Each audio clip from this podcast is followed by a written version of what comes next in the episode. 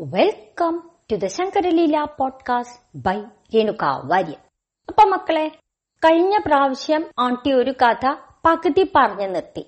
അതിന്റെ ബാക്കി നമുക്ക് ഇന്ന് പറഞ്ഞു. ഏത് കഥയായിരുന്നു ആണ്ടി പറഞ്ഞത് കഴിഞ്ഞ പ്രാവശ്യം? ആ തന്നെ. ഏകാദശി ഉണ്ടായ കഥ. നിങ്ങൾക്ക് ആ കഥ ശരിക്കും ഓർമ്മയുണ്ടോ ഇപ്പോ? ആ ഓ അല്ലേ? എന്നാ ഒന്ന് രണ്ട് ചോദ്യങ്ങൾ ആണ്ടി ചോദിക്കട്ടെ. പറയുവോ. ഏകാദശിയാണെന്ന് അറിഞ്ഞുകൊണ്ട് ആദ്യം ഏകാദശി നോറ്റ് തരാ. ആ അറിയാലോ മോൾക്ക്? പറയൂ. രുക്മാങ്കത രാജാവ്. അദ്ദേഹം ആരെ പിടിക്കാനായിട്ടാ തോട്ടത്തിൽ ഒളിച്ചിരുന്നത്? ആ മോൻ പറഞ്ഞോളൂ. ശരിയാ. പൂക്കള്ളനെ. ആരായിരുന്നു പൂക്കള്ളൻ? ആ ഓർമ്മയുണ്ട് അല്ലേ ദേവസ്ത്രീകൾ. അവർ വന്ന വിമാനം പോവാൻ പറ്റാണ്ടായത് എങ്ങനെയാ ആ അത് ഓർമ്മയുണ്ട്. മനുഷ്യൻ തൊട്ടപ്പോ പോവാൻ പറ്റിയില്ല. എന്നിട്ട് എന്താ ചെയ്തേ? അന്നത്തെ ദിവസം ഭക്ഷണം കഴിക്കാണ്ടിരുന്ന ഒരു അമ്മൂമ്മയെ കൊണ്ടുവന്ന് തൊടിയിപ്പിച്ചു. അപ്പൊ വിമാനം അനങ്ങി. അതെന്തുകൊണ്ടായിരുന്നു? ആ അതന്നെ. ആ ദിവസം ഏകാദശിയായിരുന്നു.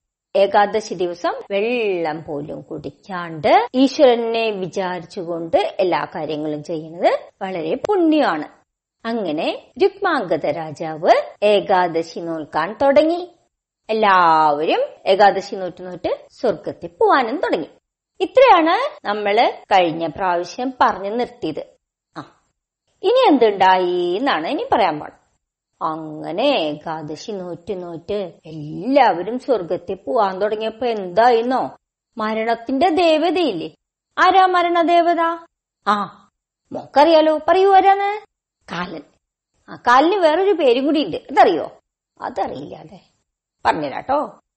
യമധർമ്മ രാജാവ് അതാണ് കാലന്റെ ശരിക്കുള്ള പേര്. ധർമ്മ അനുസരിച്ചിട്ടാണ് അദ്ദേഹം കാര്യങ്ങളൊക്കെ ചെയ്യുക. അപ്പോ എല്ലാവരും ഏകാദശി നോറ്റ് പുണ്യൊക്കെ നേടി സ്വർഗത്തിൽ പോവാൻ തുടങ്ങിയപ്പോഴേ ഈ കാലന് ഒരു പണിയില്ലാണ്ടായി. ഭൂമിയിലെ കർമ്മങ്ങൾ അനുസരിച്ചല്ലേ ഫലം കൊടുക്കേണ്ടത്? ഭൂമിയിലെ കർമ്മങ്ങൾ ഏകാദശി നോൽക്കണ കാരണം എല്ലാം പുണ്യായിട്ട് തീരണു. അപ്പൊ എല്ലാവരും സ്വർഗത്തിൽ പോണു. എന്തു ചെയ്യും?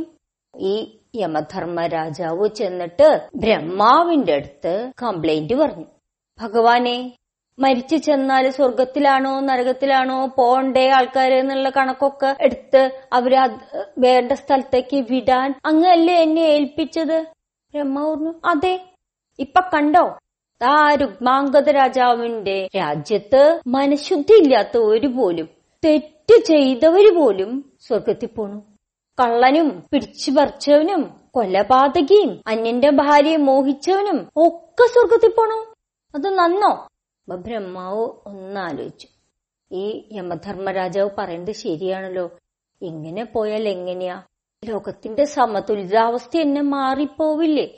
ഇത് ഓരോരുത്തരെ ഓരോരോ സ്ഥലത്തേക്ക് ഇങ്ങനെ കർമ്മങ്ങൾ അനുസരിച്ച് വിടുന്നോണ്ടല്ലേ ലോകം നേരെ ചൊവ്വേ നിക്കണത്? അല്ലാണ്ട് എല്ലാവരും കൂടി ഒരേ സ്ഥലത്ത് തന്നെയായാൽ എന്താവും സ്ഥിതി? ബ്രഹ്മാവ് ഇങ്ങനെ ആലോചിച്ചു. ഒരു നിമിഷം. ബ്രഹ്മാവിന് വഴികിട്ടി ബ്രഹ്മാവ് എന്ത് ചെയ്തു ഒന്ന് ചിരിച്ചു. പൗർണമിയിലെ നിലാവുദിച്ചു നിക്കണ പോലത്തെ ഒരു ചിരി.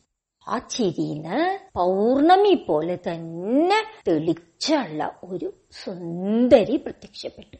ആ സുന്ദരി രാജാവിനെ നമസ്കരിച്ചിട്ട് ചോദിച്ചു ഭഗവാനെ ഞാൻ ആരാണ്? എന്റെ ജോലി എന്താ? ബ്രഹ്മാവ് പറഞ്ഞു നിന്റെ പേര് മോഹിനി. നിന്റെ ജോലി എന്താന്ന് വെച്ചാൽ ഈ രുക്മാംഗത രാജാവിന്റെ നാട്ടിലേക്ക് നീ ചെല്ലണം. എന്നിട്ട് അദ്ദേഹത്തിന്റെ ഏകാദശി വ്രതം മുടക്കണം. അതെന്തിനാ? അതോ പുണ്യം കിട്ടാൻ വേണ്ടിയിട്ട് മനഃശുദ്ധി ഇല്ലാത്ത ആൾക്കാരും കൂടി ഏകാദശി നോൽക്കുന്നു. എന്നിട്ട് അവരെല്ലാവരും സ്വർഗത്തിൽ പോണു അവരവരുടെ കർമ്മഫലം അനുസരിച്ചുള്ള സ്ഥാനം മരിച്ചു ചെന്നാൽ കൊടുക്കാൻ ഈ യമധർമ്മ രാജാവിന് കഴിയുന്നില്ല. അതുകൊണ്ട് രാജാവിന്റെ വ്രതം തന്നെ നീ ആദ്യം മുടക്കണം. രാജാവിന്റെ വ്രതം മുടക്കിയാൽ മറ്റുള്ളവരും പിന്നെ ഏകാദശി നോൽക്കാണ്ടായിക്കോളും. അങ്ങനെ മരിച്ചു ചെന്നാൽ അവരവരുടെ കർമ്മഫലത്തിനനുസരിച്ചുള്ള സ്ഥാനം അവർക്ക് കൊടുക്കാൻ പറ്റും. അപ്പൊ മോഹിനി പറഞ്ഞു അടിയൻ അങ്ങ് കൽപ്പിക്കണ പോലെ ചെയ്യാം. എന്ന് പറഞ്ഞ് മോഹിനി രക്മാങ്കുത രാജാവിന്റെ പൂന്തോട്ടത്തിൽ പോയി ഇവിടെ നിന്നു. രാജാവ് ഇങ്ങനെ പൂന്തോട്ടത്തിൽ ഈ നിലാവും നോക്കിക്കൊണ്ട് ഇങ്ങനെ ഇരിക്കുന്നു നല്ല ഭംഗിയല്ലേ നിലാവൊക്കെ കാണാൻ? പെട്ടെന്ന് അദ്ദേഹം ഒരു ചെലങ്കയുടെ ശബ്ദം കേട്ടു. രാജാവ് തിരിഞ്ഞു നോക്കി നോക്കിയപ്പോ എന്താ? ദേ നിലാവ് പോലെയുള്ള ഒരു സുന്ദരി നിന്ന് നൃത്തം ചെയ്യണു. രാജാവിനെ കണ്ണെടുക്കാൻ തോന്നുന്നില്ല ആ സുന്ദരിയുടെ മുഖത്തുനിന്ന്. അത്ര ഭംഗി. പിന്നെ അദ്ദേഹത്തിന് ഇരിക്കപ്പുറതില്ല രാജാവ് വേഗം ഒരിടത്തേക്ക് ചെന്നു. എന്നിട്ട് ചോദിച്ചു സുന്ദരി ഭവതി ആരാ? ഭവതിയുടെ പേരെന്താ? എന്തിനാ ഇവിടെ വന്നത്? മോഹിനി പറഞ്ഞു എന്റെ പേര് മോഹിനി. ഞാൻ എന്തിനു ഇവിടെ വന്നു എന്നൊക്കെ അങ്ങേക്ക് പിന്നെ മനസ്സിലാവും. അങ്ങേക്ക് എന്നെ ഇഷ്ടായോ? അപ്പൊ രുക്മാങ്കത രാജാവ് പറഞ്ഞു പിന്നെ? എനിക്ക് നിന്നെ വളരെ ഇഷ്ടമായി ഞാൻ അങ്ങയുടെ ഭാര്യ ആവണം എന്ന് അങ്ങേക്ക് തോന്നുന്നുണ്ടോ? വേണം വേണം വേണം വേണം വേണം. നീ എന്റെ ഭാര്യ ആവണം എന്ന് എനിക്ക് വളരെ ആഗ്രഹമുണ്ട്. ശരി. എന്നാ ഞാൻ അങ്ങനെ തന്നെ ആവാം. പക്ഷേ എനിക്കൊരു നിബന്ധനയുണ്ട്. അതെന്താ? ഞാൻ പറഞ്ഞതിന് ഒരിക്കലും എതിര് പറയാൻ പാടില്ല. രാജാവ് ഈ മോഹിനിയുടെ സൗന്ദര്യത്തിൽ ഇങ്ങനെ മദ്യം മറന്ന നിൽക്കല്ലേ രാജാവ് വേഗം സമ്മതിച്ചു. എന്നിട്ട് ഈ മോഹിനിയെ കല്യാണം കഴിച്ച് കൊട്ടാരത്തിലേക്ക് കൊണ്ടുപോയി. അപ്പൊ രാജാവിന് നേരത്തെ ഒരു ഭാര്യയുണ്ട്. അറിയില്ലേ? എന്തായിരുന്നു പേര്? ആ ഓർമ്മയുണ്ട് നിങ്ങൾക്ക് അല്ലേ? സന്ധ്യാവലി. മകന്റെ പേരെന്തായിരുന്നു? ആ അതന്നെ. രാഹുലൻ. ഇവരൊക്കെ ഉണ്ട്. എന്നാലും രാജാവ് മോഹിനിയെ കല്യാണം കഴിച്ചു. അങ്ങനെ അവർ സന്തോഷായിട്ട് താമസിക്കുമ്പോ അടുത്ത ഏകാദശി വന്നു. ഏകാദശി വന്നപ്പോ എല്ലാവരും സ്വാഭാവികമായിട്ട് എന്ത് ചെയ്യും? ആ ഏകാദശി നോൽക്കും. അങ്ങനെ ആവുമ്പോ അവിടെ നിന്ന് ഭക്ഷണം വെക്കുവോ? ഇല്ല. എന്തുകൊണ്ട്? ഭക്ഷണം പോയിട്ട് വെള്ളം പോലും കുടിക്കാൻ പാടില്ല അന്ന് എന്നല്ലേ ഏകാദശിയുടെ നിയമം? ആ അതുകൊണ്ട് ഭക്ഷണമൊന്നും അന്ന് വെച്ചില്ല. അപ്പൊ മോഹിനി ചോദിച്ചു ഇതെന്താ? ഇന്നിവിടെ ഭക്ഷണമൊന്നും ഇല്ലല്ലോ. ഭക്ഷണം എന്താ തരാത്തെ? ഓ പണിക്കാര് പറഞ്ഞു അയ്യോ തമ്പുരാട്ടി ഇന്നിവിടെ ഭക്ഷണമൊന്നും വെക്കില്ല. അതെന്താ? ഇന്ന് ഏകാദശിയല്ലേ? എല്ലാവർക്കും ഏകാദശി നോൻപാ. വെള്ളം പോലും കുടിക്കില്ല അവിടെ ആരും. മോഹിനി ചോദിച്ചു രാജാവും കഴിക്കില്ലേ? ഇല്ല തമ്പുരാനും കഴിക്കില്ല. ആഹാ. എന്നാന്ന് ചോദിച്ചിട്ടുള്ള കാര്യമുള്ളൂ വേഗം രാജാവിന്റെ അടുത്ത് ചെന്നിട്ട് പറഞ്ഞു. അതെ രാജാവേ ഇന്നെന്താ ഇവിടെ ആരും ഭക്ഷണം കഴിക്കില്ല എന്ന് പണിക്കാര് പറഞ്ഞല്ലോ? രാജാവ് പറഞ്ഞു ശരിയാ അവർ പറഞ്ഞത്. ഇന്ന് ഏകാദശിയല്ലേ? ആരും ഭക്ഷണം കഴിക്കില്ല. അങ്ങും ഇല്ല. ഞാനും കഴിക്കില്ല. അത് പറ്റില്ല. എനിക്ക് അങ്ങ് ഭക്ഷണം കഴിക്കാതിരിക്കുന്നത് കാണാൻ പറ്റില്ല. അങ്ങും ഭക്ഷണം കഴിക്കണം. എനിക്കും കഴിക്കണം. രാജാവ് പറഞ്ഞു അയ്യോ മോഹിനി അങ്ങനെ പറയല്ലേ? ഇന്ന് പുണ്യമായൊരു ദിവസം. ഏകാദശി. ഭക്ഷണം കഴിക്കാൻ പാടില്ലാത്തോണ്ടല്ലേ? അതൊന്നും പറഞ്ഞാ പറ്റില്ല. എനിക്ക് ഭക്ഷണം കഴിക്കണം. മാത്രമല്ല അങ്ങ് ഭക്ഷണം കഴിക്കാതിരിക്കുന്നത് കാണാനും എനിക്ക് പറ്റില്ല. അതുകൊണ്ട് അങ്ങും ഭക്ഷണം കഴിക്കണം. രാജാവ് അയ്യോ ഇതൊരു വല്ലാത്ത ശിക്ഷയായല്ലോ. ദേ കല്യാണ സമയത്ത് അങ്ങ് എന്താ പറഞ്ഞിരുന്നേ? ഓർമ്മയില്ലേ നിങ്ങൾക്ക് കല്യാണ സമയത്ത് എന്തായിരുന്നു നിബന്ധന മോഹിനിയുടെ? ആ അതന്നെ. മോഹിനി പറഞ്ഞ ഒരു കാര്യവും രാജാവ് ചെയ്യാതിരിക്കരുത്. അതുകൊണ്ട് ഞാൻ പറഞ്ഞത് അനുസരിക്കുക അങ്ങ് ഭക്ഷണം കഴിക്കുക എനിക്കും തരിക. അല്ലാണ്ട് പറ്റില്ല. രാജാവ് ആകെ വിഷമായി അതിനകം കൊട്ടാരം മുഴുവനും വാർത്ത വരുന്നു. ദേ ചെറിയ തമ്പുരാട്ടി നമ്മുടെ തമ്പുരാനോട് ഭക്ഷണം കഴിക്കാൻ പറയണു. അവർക്കും കഴിക്കണം എന്ന് പറയണു രാജാവിന്റെ ഭാര്യ ഉണ്ടല്ലോ. എന്താ പേര് പറഞ്ഞേ? ആ സന്ധ്യാവലി. സന്ധ്യാവലി പറഞ്ഞു അയ്യോ അവളോട് പോയി പറയൂ. ഇന്ന് ഏകാദശി അല്ലേ? ആരും ഭക്ഷണം കഴിക്കില്ല. കഴിക്കാൻ രാജാവിനെ നിർബന്ധിക്കരുതെന്ന് അവളോട് പറയൂ. രാജാവും പറഞ്ഞു മോഹിനിയെ നീ എന്നെ ഇങ്ങനെ ശിക്ഷിക്കരുത്. കാര്യം ഞാൻ വാക്കൊക്കെ തന്നതാ. ആണോ? അങ്ങേക്ക് അത്ര നിർബന്ധാണോ ഭക്ഷണം കഴിക്കില്ല എന്നുള്ളത്? അതെ എന്നാ അങ്ങൊരു കാര്യം ചെയ്യാം. അങ്ങയുടെ വ്രതം അങ്ങ് മുടക്കണ്ട. പക്ഷെ ഞാൻ പറഞ്ഞ വേറൊരു കാര്യം ചെയ്യണം. ഇന്നത്തെ ദിവസം ഭക്ഷണം കഴിക്കാൻ മാത്രം പറയരുത്. ബാക്കി എന്ത് വേണമെങ്കിൽ ഞാൻ ചെയ്യാം. ആണല്ലോ? അതെ. എന്നാൽ അങ്ങ് അങ്ങയുടെ മകൻ. മകന്റെ പേരെന്താ? രാഹുലൻ. രാഹുലനെ അങ്ങ് ബലി കൊടുക്കണം. രാജാവ് അയ്യോ എന്ന് പറഞ്ഞിട്ട് രണ്ട് കയ്യും തലയിൽ വെച്ച് തളർന്ന് അങ്ങോട്ട് ഇരുന്നു. എന്താ ഈ കേക്കണേ മകനെ ബലി കൊടുക്കണമെന്നോ? സന്ധ്യാവലി ഇത് കേട്ടിട്ട് അപ്പുറത്ത് ബോധം കെട്ടു വീണു രാജാവ് കരയാൻ തുടങ്ങി ശരിക്കും. എന്റെ ദൈവമേ ഇതിന് മാത്രം പാപം ഞാൻ എന്താ ചെയ്തേ? ഈ ചീത്ത സ്ത്രീയെ ഞാൻ കല്യാണം കഴിച്ചു എന്നല്ലാണ്ട് വേറെ ഒരു തെറ്റും ഞാൻ ചെയ്തില്ലല്ലോ. ഇവിടെ ഇത്രയധികം ചീത്തയാന്ന് ഞാൻ അറിഞ്ഞില്ലല്ലോ. സൗന്ദര്യത്തിന് മോഹിച്ചു പോയി. ഇനി എന്താ ചെയ്യാ? എന്തെങ്കിലും ഒരു വഴി കാണിച്ചു തരണേ ഭഗവാനേ. എല്ലാവരും ഇങ്ങനെ പരിഭ്രമിച്ചു നിൽക്കുക ഇനി എന്തു ചെയ്യും? ആര് പറഞ്ഞാലും മോഹിനി കേൾക്കണില്ല രാഹുലൻ വേഗം രാജാവിന്റെ മുമ്പിൽ വന്ന് നമസ്കരിച്ചു. എന്നിട്ട് പറഞ്ഞു അച്ഛ അച്ഛൻ ഒരു തരത്തിലും ഏകാദശി വ്രതം മുടക്കണ്ട. എന്നെ ബലി കൊടുത്തോളൂ. എല്ലാവരുടെ നന്മയ്ക്കും വേണ്ടി ഞാൻ ബലിമൃഗാവാം. രാജാവ് രാഹുലനെ കെട്ടിപ്പിടിച്ച് കരയാൻ തുടങ്ങി. എന്റെ മോനെ നീ എന്താ ഈ പറയണേ? നിന്നെ ഞാൻ എങ്ങനെ ആറ്റുനോറ്റ് മോഹിച്ചുണ്ടായി ലാളിച്ച് ലാളിച്ച് വളർത്തിയതാ? എന്നിട്ട് ഇപ്പൊ പറയണ കേട്ടില്ലേ നിന്നെ ബലി കൊടുക്കണമെന്ന് ഈ ദുഷ്ട സ്ത്രീ കാരണം എനിക്ക് നിന്നെ കൈവിടേണ്ടി വരികയാണല്ലോ. എനിക്ക് പറ്റില്ലല്ലോ മോനെ. അപ്പൊ രാഹുലൻ പറഞ്ഞു അച്ഛൻ വിഷമിക്കണ്ട. അച്ഛൻ ഇനിയും നല്ല കുട്ടികൾ ഉണ്ടാവും എന്നേക്കാൾ പ്രഗത്ഭരാവുകയും ചെയ്യും ചിലപ്പോ അവർ. അതുകൊണ്ട് എന്നെ ബലി കൊടുത്തോളൂ നല്ലൊരു കാര്യത്തിന് വേണ്ടിയല്ലേ? എനിക്ക് പൂർണ സമ്മതാണ്. അപ്പോ രാജാവ് എന്താ ചെയ്യാനി വേറെ വഴിയൊന്നുമില്ലല്ലോ. രാജാവ് മോഹിനിയോട് ചോദിച്ചു വേറെ ഒരു വഴിയില്ലേ മോഹിനി? മോഹിനി ഒന്നുമല്ലോ അങ്ങ് ഭക്ഷണം കഴിക്കാം. അല്ലെങ്കിൽ മകനെ ബലി കൊടുക്കുക രണ്ടിലൊന്നേ നടക്കൂ. രാജാവ് അവസാനം നിവൃത്തികേടുകൊണ്ട് രാഹുലിന് ബലി കൊടുക്കാന്ന് വിചാരിച്ചു. എന്നിട്ട് ബലി കൊടുക്കാൻ വേണ്ടി രാഹുലനെയും കൊണ്ട് ബലിത്തറയിലേക്ക് ചെന്നു.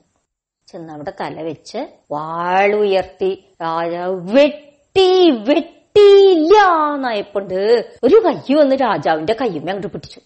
എന്താ ഈ കാണിക്കണേ? രാജാവ് തിരിഞ്ഞു നോക്കി. നോക്കിയപ്പോ ആരാ അവിടെ നിക്കണേ?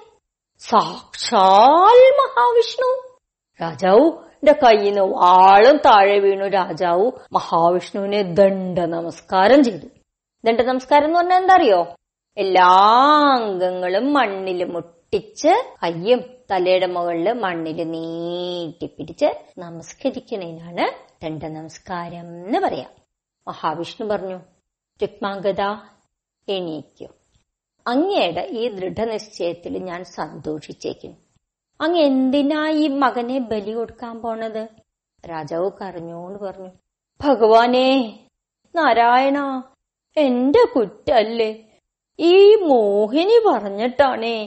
ഏകാദശി വ്രതം മുടക്കാൻ പറ്റില്ലെങ്കിൽ മകനെ ബലി കൊടുക്കണമെന്ന് പറഞ്ഞു. അതുകൊണ്ട് ചെയ്തതാണേ. അപ്പോ മഹാവിഷ്ണു മോഹിനിയുടെ നേരെ തിരിഞ്ഞിട്ട് ചോദിച്ചു എന്താ മോഹിനി ഇത് സത്യമാണോ? എന്തിനാ നീ ഇത് ചെയ്തത്? അടിയനെ ബ്രഹ്മാവ് പറഞ്ഞയച്ചതാ. മനഃശുദ്ധി ഇല്ലാത്തോരു പോലും ഏകാദശി നോട്ടിട്ട് സ്വർഗത്തിൽ പോണു. അപ്പൊ ഒരു ഭൂമിയിൽ ചെയ്ത കർമ്മങ്ങൾക്ക് അനുസരിച്ചുള്ള ഫലം കൊടുക്കാനോ അർഹമായ സ്ഥാനം കൊടുക്കാനോ യമധർമ്മ രാജാവിന് കഴിയണില്ല. ഈ രാജാവിന്റെ ഏകാദശി വ്രതം മുടക്കിയ മറ്റുള്ളവരും പിന്നെ ഏകാദശി നോൽക്കാണ്ടാവില്ലേ? അതിനുവേണ്ടി ബ്രഹ്മാവ് അടിയനെ പറഞ്ഞു വിട്ടതാ. അങ്ങനെയാണല്ലേ? ശരി വഴി ഉണ്ടാക്കാം നമുക്ക്. മോഹിനി ഒരു കാര്യം ചെയ്യണേ.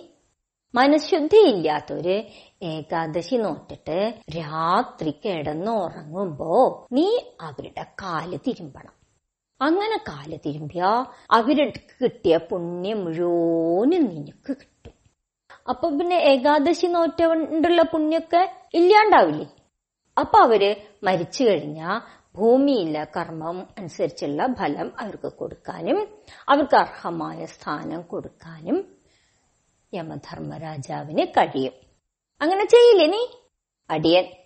എന്നാ ശരി. നീ പൊയ്ക്കോ നിന്റെ സ്ഥാനത്തേക്ക്? എന്ന് പറഞ്ഞ് മോഹിനിയെ പറഞ്ഞു വിട്ടു. മോഹിനി എവിടേക്ക് പോയി? എവിടുന്നാ വന്നേ മോഹിനി? ആ തന്നെ ബ്രഹ്മലോകത്തുനിന്ന്. മോഹിനി ബ്രഹ്മലോകത്തേക്ക് തന്നെ തിരിച്ചു പോയി. അന്ന് മുതൽ മനഃശുദ്ധി ഇല്ലാണ്ട് ആരെങ്കിലും ഏകാദശി നോറ്റാൽ ഒരു കാര്യവുമില്ല. അവരുടെ പുണ്യം മുഴുവനും ആർക്ക് കിട്ടും? തന്നെ മോഹിനിക്ക് കിട്ടും. അപ്പൊ പുണ്യൊന്നും ഇല്ലാണ്ടായിട്ട് അവർ ഭൂമിയിൽ ചെയ്ത കർമ്മങ്ങൾ അനുസരിച്ച് ഉള്ള ഫലം മരിച്ചു ചെന്നാൽ കിട്ടും. അർഹമായ സ്ഥാനത്ത് അവരെ യമധർമ്മരാജാവിന് ഇരുത്താനും കഴിയും. നിങ്ങൾക്ക് ഈ കഥയിൽ നിന്ന് എന്താ മനസ്സിലായത്? ആ പറയൂ മോളെ. ഏകാദശി നോക്കണം അത് ശരി. ഏകാദശി നോറ്റാ പുണ്യം കിട്ടും. ശരി. അത് വേറെ കാര്യം. വേറൊരു കാര്യം കൂടിയില്ലേ? ആ. തന്നെ. ഓനറിയാം മനഃശുദ്ധി ഇല്ലാണ്ട് ഒരു വ്രതവും നോറ്റിട്ട് കാര്യമില്ല. നോറ്റാ എന്ത് കിട്ടും. പുണ്യം കിട്ടില്ല. വെറുതെ നോറ്റത് മാത്രം ബാക്കി. അപ്പൊ എന്ത് കർമ്മം ചെയ്യായാലും അത് പൂർണമായ മനഃശുദ്ധിയോട് കൂടി ചെയ്താൽ അതിന് നല്ല ഫലം കിട്ടും. അല്ലെങ്കിലോ? അല്ലെങ്കിൽ ഒരു ഫലവും കിട്ടില്ല. ഉം? ഈ കഥ നിങ്ങൾക്ക് ഇഷ്ടായോ ഇഷ്ടായെങ്കിൽ ഈ കഥ നിങ്ങൾ എല്ലാവർക്കും ഷെയർ ചെയ്യണം. ആദ്യത്തെ കഥയും ഷെയർ ചെയ്യണം രണ്ടാമത്തെ കഥയും ഷെയർ ചെയ്യണം. അങ്ങനെയായാലല്ലേ പൂർണമായിട്ട് മനസ്സിലാവുള്ളൂ? ഇനി മേലാക്കം ഏകാദശി നോക്കുമ്പോ പൂർണമായ മനഃശുദ്ധിയോട് കൂടിയിട്ട് വെള്ളം പോലും കുടിക്കാണ്ട് നോക്കണം പൂർണമായ പുണ്യം കിട്ടും. സുഖമായിട്ട് ജീവിക്കുകയും ചെയ്യാം. ഉം? അപ്പൊ ശരി നമുക്ക് ഇന്ന് നിർത്താം അല്ലേ? കഥ കഴിഞ്ഞു. ഉം. അണ്ടി പോട്ടെ. ബൈ